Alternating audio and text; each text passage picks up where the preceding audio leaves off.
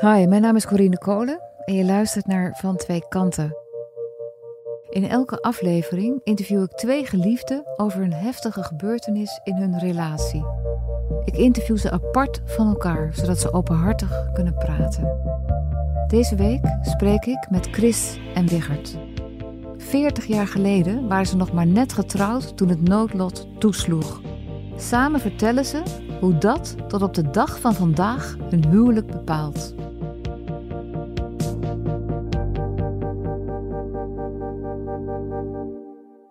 Laten we even vertellen, hoe, hoe hebben jullie elkaar leren kennen? Oh, dat en wanneer is was dat? lang geleden. Toen was ik 15. Ik had een vriendin die woonde tegenover mij. En eh, ik ben van de, het onchristelijke, zeg ik altijd. En zij was van de christelijke school. En zij ging dan naar zo'n clubje van de kerk. En toen zei ze, joh, moet je eens een keer mee? Is leuk. Ik denk, ja, de kerk, wat moet ik daar? Maar goed, ik mee naar het clubje van de kerk. En daar leerde ik dus eh, een heleboel mensen kennen, onder wie Wiegert.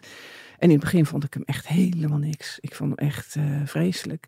Maar eh, dat heeft zo'n beetje een jaar geduurd. Maar waarom vond je hem vreselijk? Oh, hij had eh, foute kleren aan. Het was, Welke kleren dan? ja, hij had, zijn broeken hadden altijd hoog water. Hij had truien die onderaan wijd waren. Hij had een hele grote zwarte bril. Op een gegeven moment, we gingen altijd eh, ook eh, eh, zondags eh, na kerktijd, gingen we of in, in de duinen wandelen of langs het strand wandelen. En, eh, nou, toen, groeiden we gewoon op de een of andere manier naar elkaar toe. We hadden nog helemaal geen verkering, liepen we al hand in hand.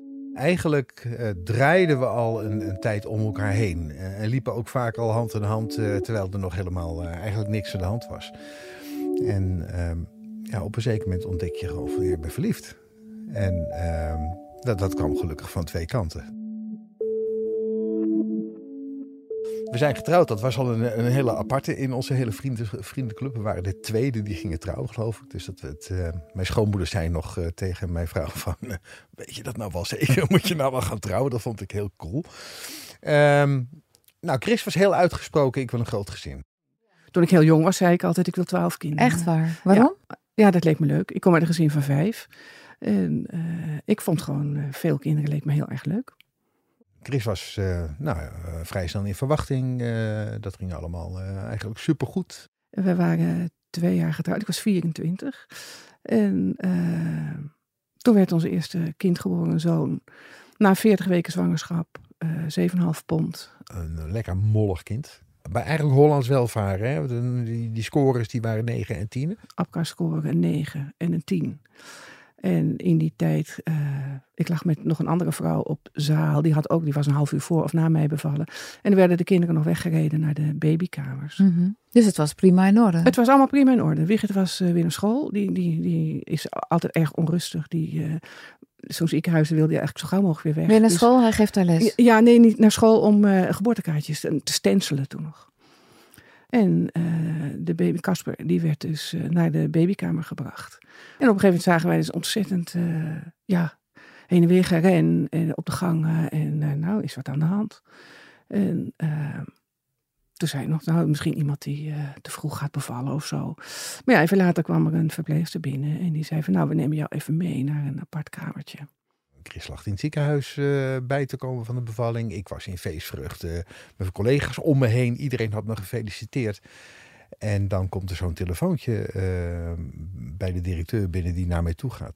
Ja, eh, ik moest terug naar het ziekenhuis, want het was mis. ik, ik lag daar en ik, ik geloof zelfs dat ze me alleen lieten.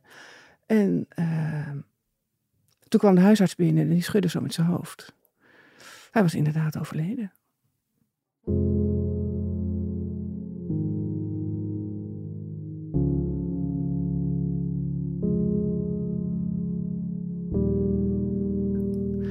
Is eh, een verricht. En daar hebben wij ook een rapport van gekregen. En daar stond dus alleen maar in baby door onbekende oorzaak overleden.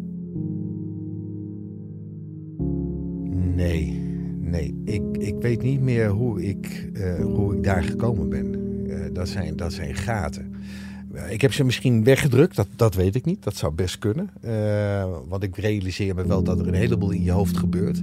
Van, van, van angst tot aan echt paniekgevoel. En van dit kan niet. En dit, eh, dit is ongelooflijk, want alles was goed. Dat was ook nog, eh, het, het was in Venendaal. Wij woonden in Leersum. Dus hij was er ook niet 1, 2, 3. Hoe lang duurde dat? Nou ja, dat duurde dan denk ik 20 minuten, een half uurtje. Wat, was, wat gebeurde er in die 20 minuten bij jou? Ik vereiste helemaal. Ik was helemaal, ja, vereist. Ik kan niet anders zeggen. En helemaal ook, uh, ik geloof dat ik niet eens huilde. Het was gewoon onwerkelijk.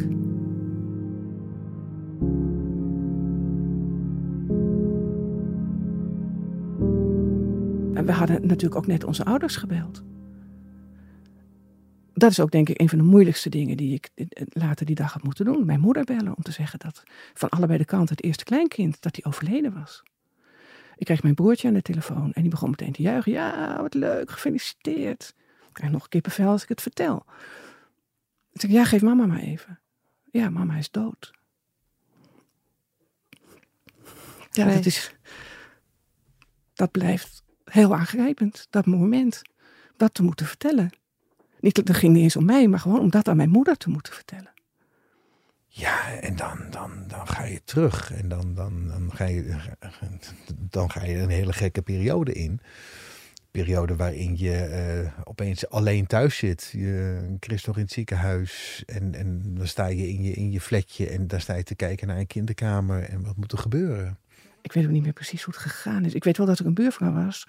Die wilde het uh, babykamertje helemaal leegruimen. En daar heeft Wigert een stokje voor gestoken. Gelukkig.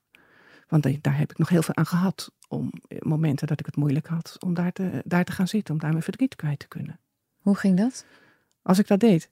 Nou ja, je hebt, je hebt wel eens dat je het, in die periode daarna. Dat je behoefte hebt om te huilen. Maar die tranen komen niet altijd. En dan ging ik daar zitten. En dan kwamen ze wel. Ik weet wel dat we beiden het van elkaar uh, accepteerden uh, dat je verdriet kon hebben. En dat je eens even stil werd. Of opeens in tranen was. En dat het. Um, dat er nooit uh, door Chris of door mij is gezegd: Nou, joh, hou nou op. Nou, hè? nou is het een paar maanden geleden, nou is het een jaar geleden. Het is, nog, het is nu 40 jaar geleden. Ik kan nog opeens de tranen hebben. Je mag verdrietig zijn. En je mag, je mag ook lachen de eerste keer dat je wil lachen naar zoiets, dan kijk je elkaar, schrik je, schrik je eigenlijk. Ik kan me ook nog levendig herinneren het moment, we zaten bij de buren te klaverjassen. En toen kwam een moment, en ik schrok er echt van. Toen was ik het even vergeten. Ik was het heel even vergeten. En dat is misschien na weken geweest dat je er even niet aan dacht. En dat je dan denkt, oh zo gaat dat dus. Deze momenten gaan dus komen en langer worden.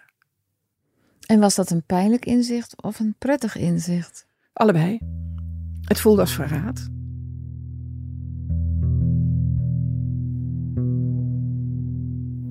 En uh, je, je wilde snel opnieuw een kind krijgen? Ja. En dat is gelukt? Ja, ik was heel snel zwanger. Maar je wist je ook dat, was je niet bang om weer zwanger te worden? Nee. Ben ik nooit geweest. Nee, niet om zwanger te worden, wel om te bevallen. Ik was uh, van de eerste begin juni uitgerekend en de tweede half juni, een jaar later. Toen kreeg ik uh, met, ik denk zo'n beetje 28 weken zwangerschap, kreeg ik toch wat weeënactiviteit. Dus ja, toen werd ik opgenomen in het ziekenhuis, een week lang. En nou ja, daar was eigenlijk niet heel veel meer te merken. En toen kon ik weer naar huis. Ja, dat was wel heel angstig.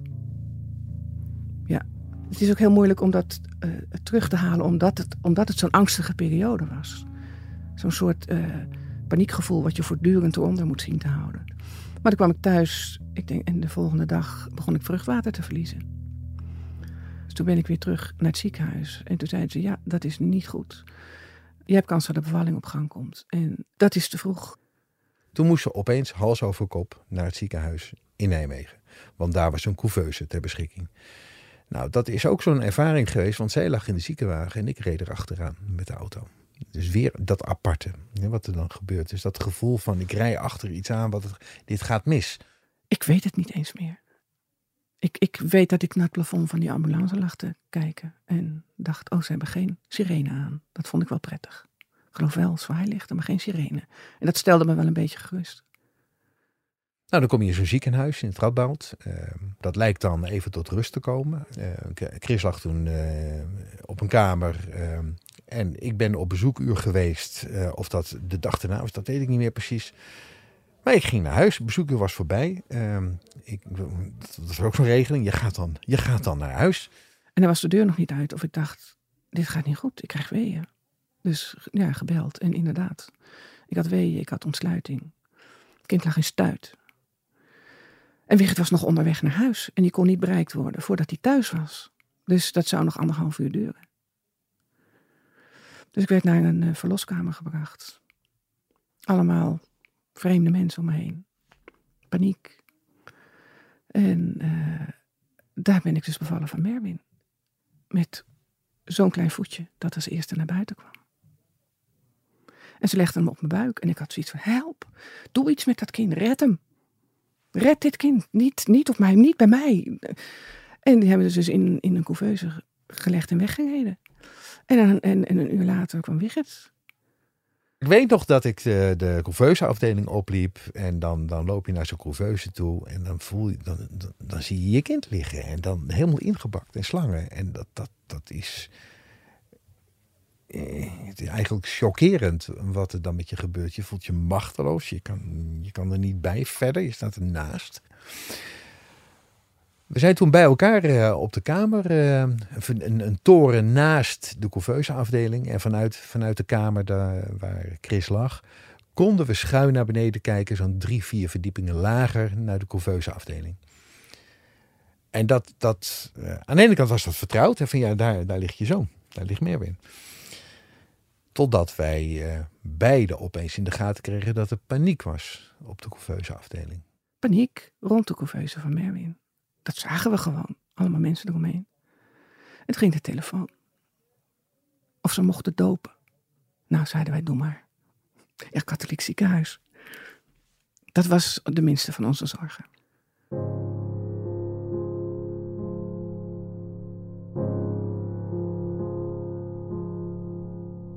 Toen reden wij naar huis en we waren bijna thuis. En Wichtse moeder was bij ons in huis. En we hadden daar geen zin in. We hadden er zo geen zin in. Het was uh, 15, 16 april. 15 april gewoon 16 april overleden. Welk jaar? 1981. En toen hebben we vlak bij ons huis op een buitenweggetje... hebben we de auto stilgezet en hebben we gewoon gezeten. En het was uh, voorjaar en de bomen bloeiden. We hebben niet eens veel gezegd, maar even wachten, even de stilte van elkaar bij elkaar, het, het, gevoel. En dan gaan we de hectiek in van alles wat op ons afkomt. Hè. Dus, dus wetend wat, wat er voor zorgen komen, uh, reacties komen, uh, oh, zo goed bedoeld. Uh. maar even die rust van elkaar. En dat, dat moment waar je eigenlijk helemaal op elkaar terug bent geworpen, heel bazaal op je grondvesten van, van alles is om je heen in elkaar gestort. En je hebt elkaar.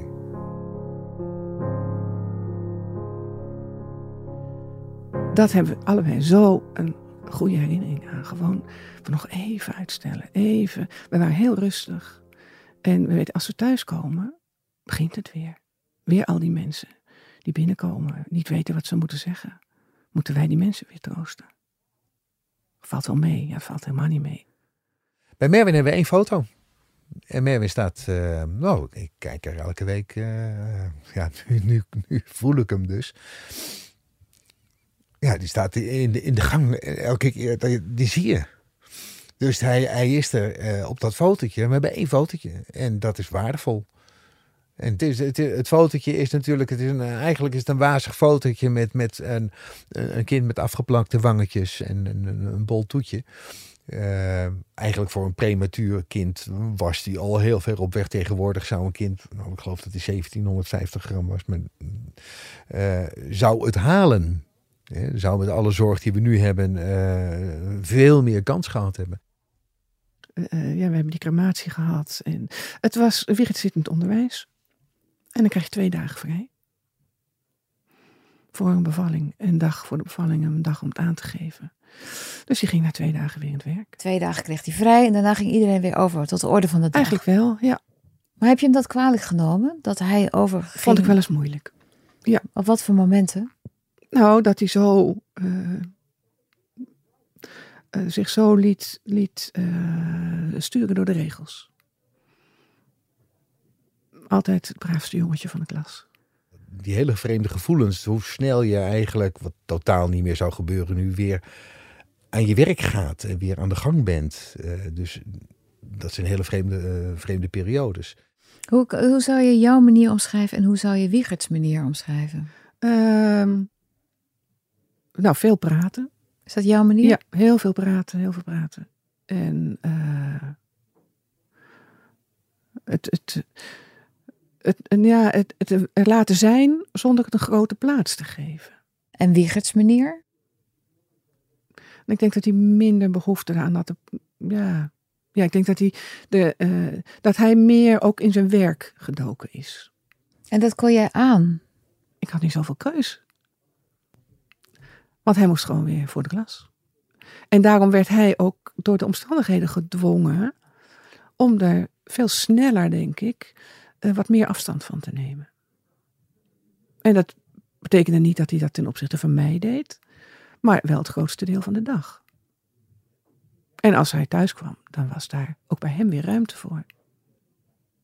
Maar hij, ik denk dat hij dus veel langer, ik geloof niet dat we het daar ooit over gehad hebben, dat hij dus veel sneller die langere periodes had, dat het even uit zijn gedachten was. Want hij moest wel. Want hij moest wel. Dat is iets wat we, wat we denk ik beiden uh, heel, heel snel naar elkaar lieten merken. Van we willen, we willen ons leven oppakken, we gaan door. En ik weet nog het gesprek wat wij met z'n tweeën uh, hebben gehad met, met, de, met de arts in het radboud. Van als jullie het lef hebben, ik denk dat het kan. Wat kan? Dat jullie echt kinderen kunnen krijgen. Dus als jullie het lef hebben om weer uh, te proberen een, een, kind te krijgen, um, nou, mijn zegen heb je. De mensen om ons heen verklaarden ons echt voor gek. Dat jullie nog een keertje durven. Dat kan toch niet goed gaan? Ja, ik was zwanger weer. Hoe lang na Merwin? Ja, heel snel. Merwin is dan in uh, april geboren en Katinka is eind maart geboren. Dus binnen een jaar weer. En uh, ja, tegen het eind van de zwangerschap werd de spanning mij uh, toch wel iets wat te veel. Is altijd gebeurd hoor. Ik ben nooit, ik heb nooit helemaal uitgedragen. Omdat verloskundigen ook zeiden, nou we, we prikken die vliezen door en uh, het kind moet nou komen. En toen werd ik aan de, het infuus gelegd om de bevalling op te wekken. En uh, toen is ze geboren. S'avonds om uur of half zeven. Toen hebben ze me weer naar zo, net zo'n kamertje. Het, het, kamertje zag precies hetzelfde uit. En uh, toen heb ik gezegd, uh, ze gaat niet bij mij vandaan. En ze heeft de hele nacht op mijn buik gelegen. Ik heb niet geslapen. De hele nacht heb ik haar vastgehouden.